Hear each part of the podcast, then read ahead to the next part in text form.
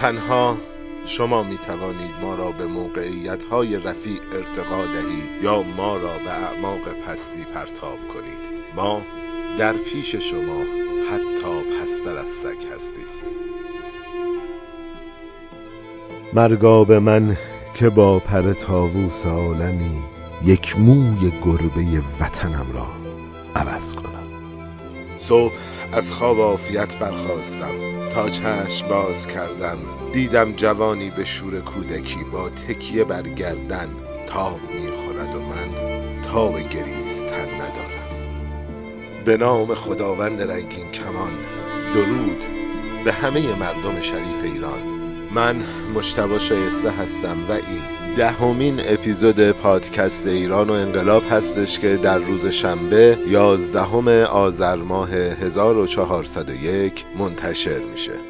ما با بررسی شرایط سیاسی و ساختار اجتماعی و فرهنگی ایران در زمان انقلاب های مشروطه و انقلاب جمهوری اسلامی در سال 57 می‌خوایم ببینیم که چی شد که زمینه این انقلاب ها به وجود اومد و این انقلاب ها در مسیر موفقیت قرار گرفتن. در واقع می‌خوایم ببینیم رفتار جامعه و حکومت چطور بود که جامعه به سمت شکلگیری یک انقلاب پیش رفت و اون انقلاب موفق شد؟ خب توی قسمت قبل ما اومدیم ویژگی های منفی شاه های قاجار رو به سرعت بررسی کردیم تا بتونیم زودتر به فضای ایران زمان مشروطه نزدیک بشیم. تعریف کردیم که سلاطین قاجار توی برخورد با معضلات و مشکلات داخلی چه روی کردی داشتن و چه کارهایی برای حفظ حکومت و سلطنتشون انجام می‌دادن. اما توی این قسمت بیشتر می‌خوایم ببینیم وظایف و رفتار اونا در قبال مردم و مشکلات خارجی چی بود؟ خیلی خوب. بیشتر از این توضیح نمیدم. بریم سراغ اپیزود و ببینیم که چه در انتظارمون هست توی این اپیزود. خب شاه قاجار به عنوان شاهنشاه و حافظ الرعایا وظیفش این بود که دولت رو در برابر خطرات خارجی محافظت کنه و از طرفی جاهایی هم که به منافعش لطمه نمی‌زد توی اختلافات داخلی میانجیگری می‌کرد. اون زمان توی یه اعلامیه سلطنتی اومده بود که اقتدار و حاکمیت ساختار و سلسله مراتبی داره. حالا این جمله یعنی چی؟ ببینید طبق گفته این اعلامیه جامعه از روستا، ایل و محلات شهری تشکیل می شده و جلوگیری از هرج و مرج و نابسامانی توی هر کدوم از این بخش ها به عهده رئیس اون قسمت بوده. طبق مطالبی که توی اپیزودهای قبل گفتیم این رؤسا توی روستاها و مناطق محلی به کت خدا معروف بودن اما رئیس کشور پادشاه بود. یعنی طبق همون ساختار اشتباه بروکراسی که توی قسمت های قبل توضیح دادیم هر بخش رئیس یا کت خدایی داشت و وظیفش این بود که امور و مشکلات رو حل و فصل بکنه. و تا جایی هم که مزاحم اوقات شریف شاهنشاه نمی‌شد به اصطلاح آتش به اختیار عمل می‌کرده و اما اگه نمی‌تونسته با اختیاراتی که از پادشاه و زیر دستاش گرفت گرفته بود اوضاع رو آروم کنه و خبر مشکل به شخص پادشاه می‌رسید پادشاه اون رو به عنوان مسبب همه مشکلات معرفی می‌کرد و دستور به نابودیش می‌داد. و با وعده بهبود و حل مشکل از طریق همون راههایی که توی دو اپیزود قبل صحبتشو کردیم جو و فضای اون منطقه رو آروم می‌کرد و مردم هم که فکر می‌کردن همه تقصیرها به گردن کت خدا یا رئیس بوده آروم می‌شدن و این داستان همینطوری ادامه داشت. اما در نهایت نمی‌دونستن که طبق همون ضرب المثل قدیمی که خر همون خر بوده و فقط پالونش عوض شده.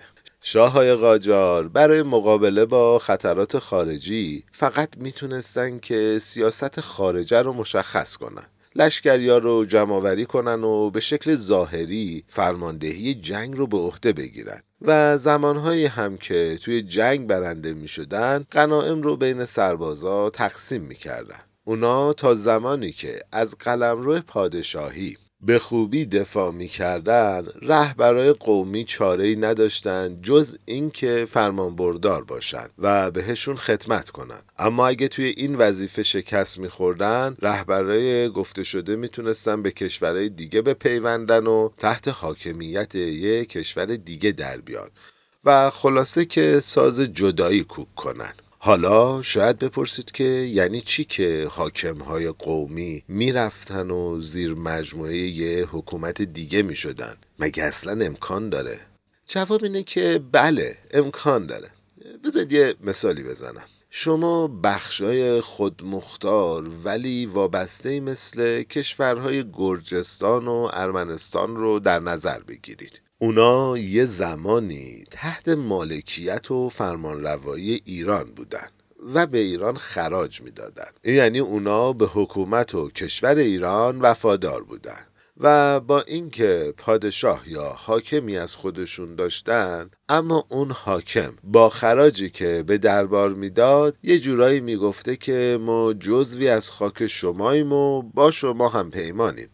مثل اینکه یکی از استانهای کشور ایران به حساب می اومدن اما این کشورها خیلی وقتها بین ایران و امپراتوری روس در حال پاسکاری شدن بودند و به نوعی محل درگیری و منازعه قرار می گرفتن. و هر وقت که ضعفی توی قوای سیاسی و نظامی ما می‌دیدند با تحریک روسها به اون کشور ملحق می شدن و حالا ایرانیا باید سعی می‌کردن که دوباره اونا رو پس بگیرن. خب ما می‌دونیم که فاصله نظامی و اقتدار سیاسی ما با روسیه خیلی زیاد بوده. البته باید توجه داشته باشیم که حمایت و فشار کشورهایی مثل فرانسه و شخص ناپل اون یا انگلیس یا حتی عثمانی روز به روز به ایران بیشتر می‌شد. و همه ما قطعا یادمون میاد که داستان عهدنامه گلستان و ترکمانچای چی بوده. بذارید برای اینکه یکم بیشتر این موضوع رو باز کنیم یکی از جنگ های قبل از این عهدنامه ها رو توضیح بدیم که چجور این کشورها مالکیتشون بین ایران و روسیه جابجا جا می شده ما توی دوره اول جنگ های روس و ایران هستیم. شیش ماه بعد از قتل آقا محمد خان پادشاه پیر گرجستان فوت می‌کنه و و پسرش گیورگی دوازدهم یا به قول ایرانی ها گرگین خان پادشاه میشه. گرجستان که تا اون موقع به ایران وفادار بوده و به پادشاه قاجار خراج می‌داده با روی کار اومدن پادشاه جدید برای اینکه از خطر مدعیای دیگه تاج و تخت در امان باشه با حمایت روسها از ایران جدا میشه و به تابعیت اون امپراتوری کبیر در میاد. بعد دو ماه از اون قضیه پادشاه جدید یعنی همون گیورگی میمیره و روزها رسما گرجستان رو جزوی از خاک خودشون اعلام می‌کنن و کنترل اونجا رو به دست می‌گیرن. این موضوع باعث به وجود اومدن اولین جنگ رسمی قاجار با روسیه میشه که به اسم جنگ اچمیازین معروفه و شاید ما کمتر ازش شنیده باشیم اما در نهایت فتحعلی شاه موفق میشه توی اون جنگ پیروز بشه و اون سرحدات رو پس بگیره ما داستان این جنگ رو تعریف کردیم که بگیم چجوری کشورهای وابسته و خراجگذار به ما با ضعیف شدن حکومت از مالکیت ما در می اومدن و به یک کشور دیگه می پیوستن. و خب دوباره برای بازپسگیریشون ما باید کلی هزینه می‌کردیم و جنگ می‌کردیم تا بتونیم اون سرحدات رو به ملک خودمون برگردونیم. خب اگه شما به این موضوعات این تیپی تاریخی علاقه دارید به کتاب تاریخ کامل ایران و قسمت قاجاریه مراجعه کنید و این بخش از تاریخ رو اونجا مطالعه کنید. چون ما فقط می‌خوایم شرایط و زمینه های به وجود اومدن انقلاب مشروطه رو بررسی کنیم فکر می‌کنم که تا همین حد از روایت این جنگ ها کافی باشه که یه شرایط کلی از اون دوران داشته باشیم و به نظرمون توضیح دادن بیشتر در رابطه با این داستان ها از حوصله پادکست و ما خارج هستش و بریم سراغ ادامه مطلب. خب قبلش فکر کنم که بد نباشه. الان یه موسیقی گوش کنیم و بریم و بیایم.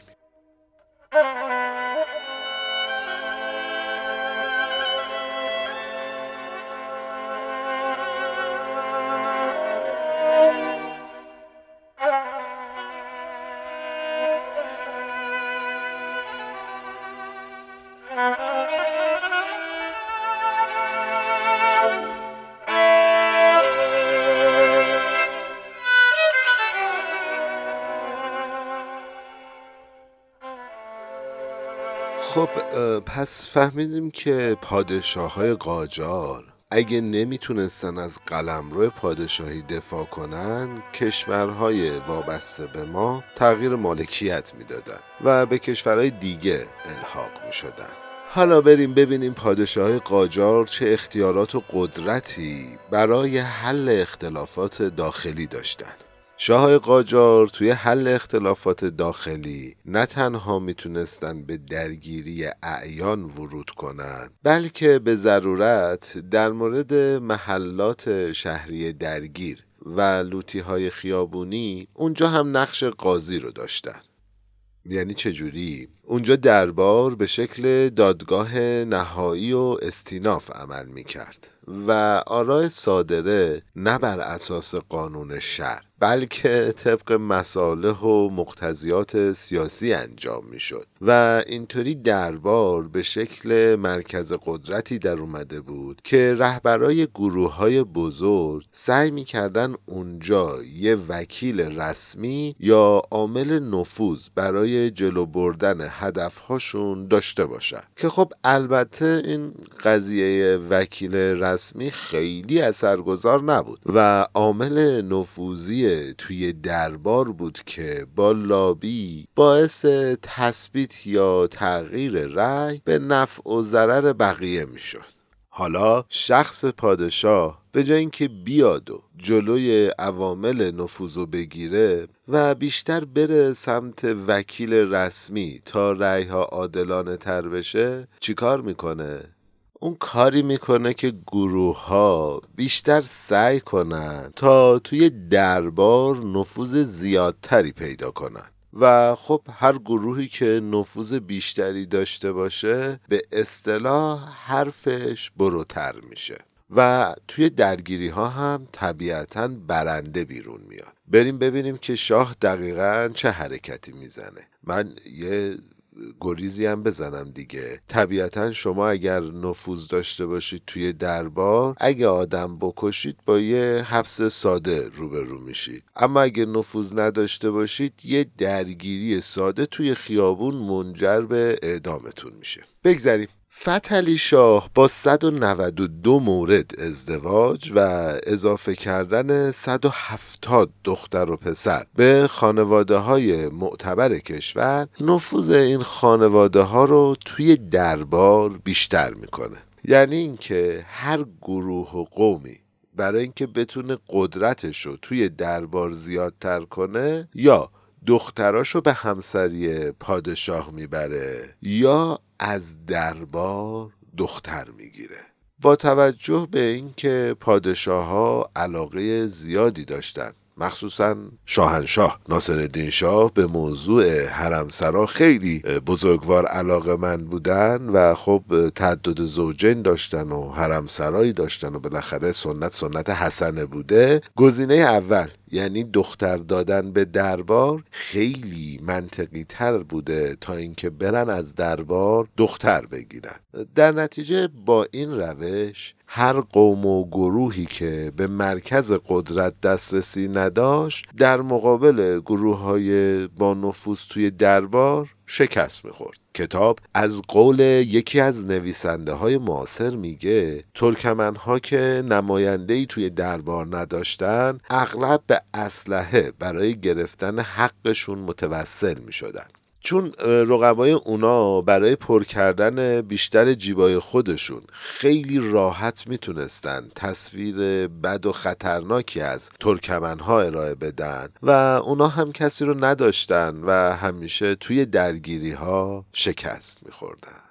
شاه قاجار همینطور به عنوان زل الله و فاتحان الهی توی زندگی و مقام و ثروت مردم دخالت و اعمال قدرت زیادی داشتن. اونا خودشونو مالک همه زمین هایی می‌دونستن که قبلا به کسی واگذار نکرده بودن. اعطای امتیازات و انحصارات فقط حق خودشون بود. و تصمیم می گرفتن که به چه کسی امتیاز و قدرت بدن و به چه کسایی ندن اونا بعضی وقتا به منظور تنظیم میزان تولید و قیمت و بیشتر به بهونه خرید، فروش و جمعآوری مواد غذایی توی اقتصاد کشور مداخله می‌کردن. خب ما توی اپیزودهای قبل در رابطه با موضوع تغییر قیمت نون توضیح دادیم و براتون داستانش رو تعریف کردیم. می‌تونید به اپیزود 8 مراجعه کنید. حالا عجیبتر از اون این که دولت یا همون دربار گفته های خودش رو تا موقعی که تعارض آشکار با اصول اسلام نداشت قانون قلم داد می‌کرد. دقت کنید تعارض نه تعارض آشکار. یعنی تا جایی که مردم نمیفهمیدن. این چیزایی که دربار میگه با اسلام مشکل و تفاوت داره حرف خودشونو قانون می‌دونستن. اما جایی که دیگه انقدر این تعارض بلد و برجسته می‌شده که همه میفهمیدن که آقا این گفته های دربار با اسلام مشکل و مقایرت داره اون وقت دیگه کوتاه می اومدن این قضیه تا حدی بوده که یه وقایع نگار می نویسه مردان عاقل می دانن که اگر شما عقیده مخالف با نظر شاه داشته باشید زندگی خود را از دست خواهید داد. بله والا حقیقتا به من گفتن که چیزی نگو من هی می‌خوام حرف بزنم هی. بگذاریم. همچنین اختیار ازل و نسب مقامات بلند پایه هم توی دست شاه بوده. البته که ازل اونا هیچ وقت اینطور نبوده که ازشون بابت زحمت هایی که کشیدن تقدیر کنن. خلاصم که می‌دونید که ما به خوش استقبالی و بد بدرقه بودن معروفیم. یعنی کل جهان ما رو می‌شناسن با این صفت. شما یادتونه که توی قسمت های قبل در مورد حاج ابراهیم خان کلانتر و خیانتی که به لطفعلی خان انجام داد و بالاخره شد وزیر دربار قاجار یه توضیحاتی دادیم. در همین حد بهتون بگم که حاج ابراهیم خان کلانتر با اون همه وفاداری از این قاعده بد بدرقه بودن مستثنا نشد و در نهایت توی روغن جوشونده شد. بالاخره آدم باید بدونه به کی وفاداره دیگه. یا یه وزیری هم خفه شد. یا یه کسی مثل امیر کبیر هم که رگش رو توی باغ فین کاشان زدن. وزیرایی هم که کور شدن و, و شما اگه خیلی وزیری بودی که اجر و قرب داشتی توی دربار اموال و ناموس تو از دست می‌دادی. خیلی عجیبه. ما این اپیزود رو واقعا هفته قبل نوشتیم حالا. البته طبیعیه که اموال وزیرهایی که کشته می شدن هم توقیف می شد و چیزی به بازمانده هاشون نمی رسید اما ظاهرا یک بار و فقط یک بار یه وزیری رو عزل می‌کنن و اموالش رو توقیف نمی‌کنن. ما از این مثال زیاد داریم البته. که این موضوع انقدر عجیب بوده که یک وقای نگار درباری می نویسه من پیش از این سراغ ندارم و نشنیدم که شاه وزیری را عزل کند اما اموال او را توقیف نکند. البته من این نکته رو بگم که روی کرد و رفتار زیردستان شاه هم مزید بر علت می‌شد که سلطان خودش رو مالک جان و ناموس مردم بدونه. اعتماد سلطنه وزیر ناصر الدین شاه وقتی می‌خواسته که به حال رابطه بین خودش و شاه رو توضیح بده اینطوری خطاب به شاه عنوان می‌کرده که علا حضرت قدرت مطلقه سلطنتی دارند ما همه خادم شما هستیم. تنها شما می توانید ما را به موقعیت های رفیع ارتقا دهید یا ما را به اعماق پستی پرتاب کنید. بدون موهبت و بخشش شما ما هیچ هستیم. ما حتی پستر از سگ هستیم. ایشون دیگه مرزهای پاچخاری و نسبت به شاه چیز کردن جابجا جا کردن. البته حاکمای قاجار به عنوان قبله عالم مدعی بودن که تضادهای گروهی که به هر حال مهار کردنشون سخت بود رو با هدایت به دربار می‌تونن اونها رو مهار کنن. ظاهرا تو این کارم موفق بودن. بذارید یکم بیشتر این قضیه رو بازش کنیم. ببینید طبق اون اصلی که توی اون اپیزود قبلی گفتیم یعنی اینکه تقسیم کن و پیروز شو پادشاه و وزرا تنشها و درگیری هایی که غیر قابل حل بود رو توی دربار می آوردن بعضا دیده می‌شد که شاه اون موضوع رو بین خودش و وزرا تقسیم می کرد یعنی یک درگیری رو میومد به قسمت های کوچیکتر تقسیم می‌کرد تا راحت تر بشه باهاشون سر و کله زد. و با حربه ها و روش هایی که بلد بود بالاخره داستان رو به سرانجام میرسون عجیبتر این که هیچ وقت هم از این رویه تکراری و از این استراتژی خسته نمی شدن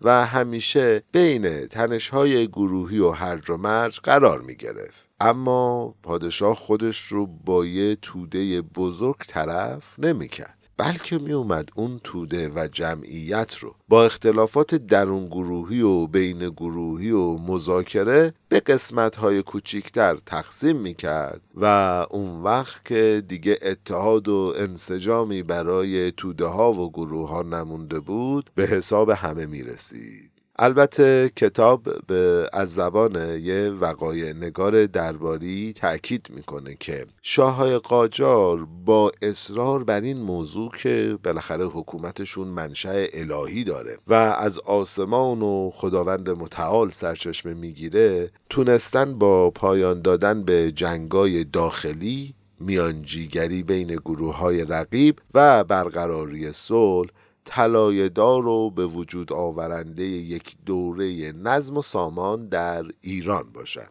اونا با شکست مخالفای خودشون شهرها رو تقریبا از غارت قبایل اطراف نجات دادن. اگه خاطرتون باشه تو اپیزود قبل توضیح دادیم دیگه چطور علیه قبیله مغزوب حمله می‌کردن بعد قارت می‌کردن می‌دادن به پادشاه. این شکلی نظم ایجاد شده بود. بله می‌گفتم و با پس گرفتن آذربایجان به دوران طولانی فقر و قهدی پایان داده بودن.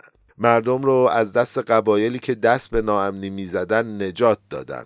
همون قبایلی که به دستور پادشاه حمله می‌کردن دیگه. و طبق گفته همون وقایع نگار مثلا بیطرف درباری اون زمان مردم دیگه می‌تونستن با امنیت و آرامش خاطر زندگی کنن. که خب کتاب میگه که این توصیف های پر آب و تاب بیشتر مردم رو قانع نکرده بود و فقط توجیهی برای حکومت مستبدانه قاجار بود. بازم میگم به من گفتن حرف نزن.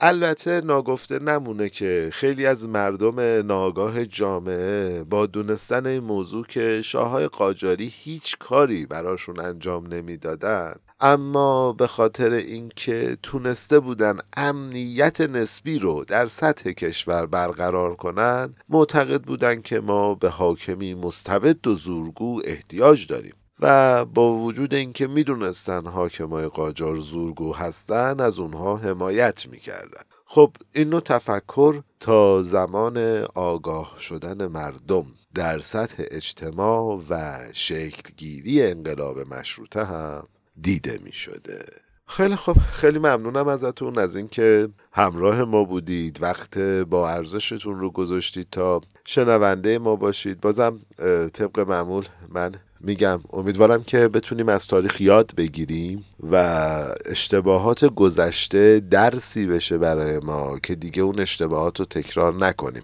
تو آخر همین اپیزود توضیح دادم که شاههای قاجار با شکستن اتحاد و انسجام گروه های مختلف می‌تونستن این به هر حال مخالفای خودشون رو سرکوب کنن. توی اپیزود قبلی هم در رابطه با این موضوع توضیح دادم که تاریخ میگه که اگر مردم تهران می‌دونستن که حکومت ناصرالدین شاه چقدر ضعیفه هیچ موقع به گرفتن حق و حقوق خودشون در رابطه با نون بسنده نمی‌کردن و بیشتر طلب می‌کردن. خب اینو هم بگم که ما از اپیزود بعدی دیگه قرار وارد انقلاب مشروطه بشیم مسائل زمین ساز رو بگیم داستان انقلاب مشروطه در واقع از اپیزود بعدی جدیتر شروع میشه. ما تا اینجا ساختار سیاسی اجتماعی رو بررسی کردیم و حالا می‌خوایم وارد انقلاب مشروطه بشیم که به نظرم به اپیزودهای جذابی داریم نزدیک میشیم. خیلی ممنونم ازتون که ما رو به دوستاتون معرفی کردید. ما انرژی می‌گیریم از اینکه شما ما رو معرفی می‌کنید از کامنت هایی که برای ما می‌ذارید از ایمیل هایی که ارسال می‌کنید. راه های ارتباطی ما هم هست.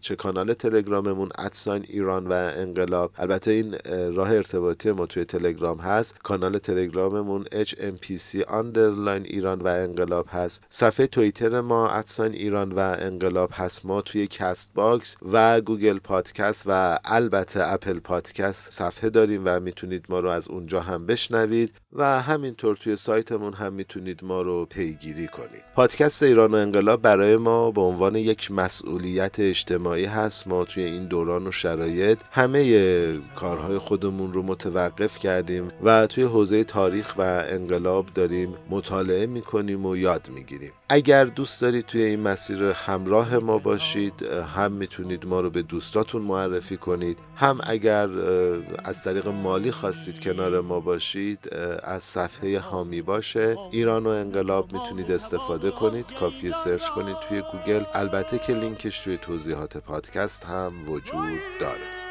دیگه توضیح اضافات هست.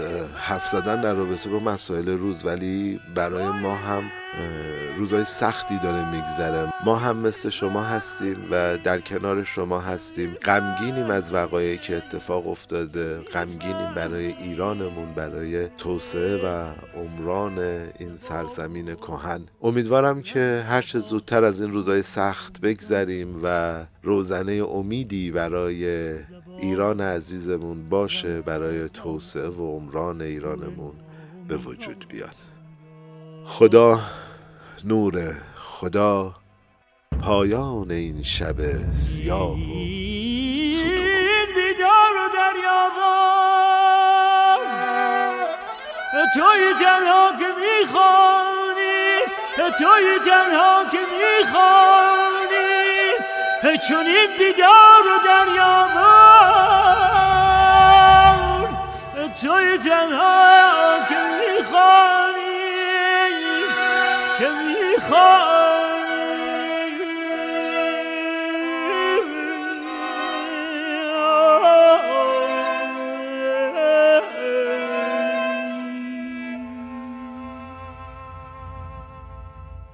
توی تنها که می‌فهمیم زبان و رمز آوازم چگونه نامیدان را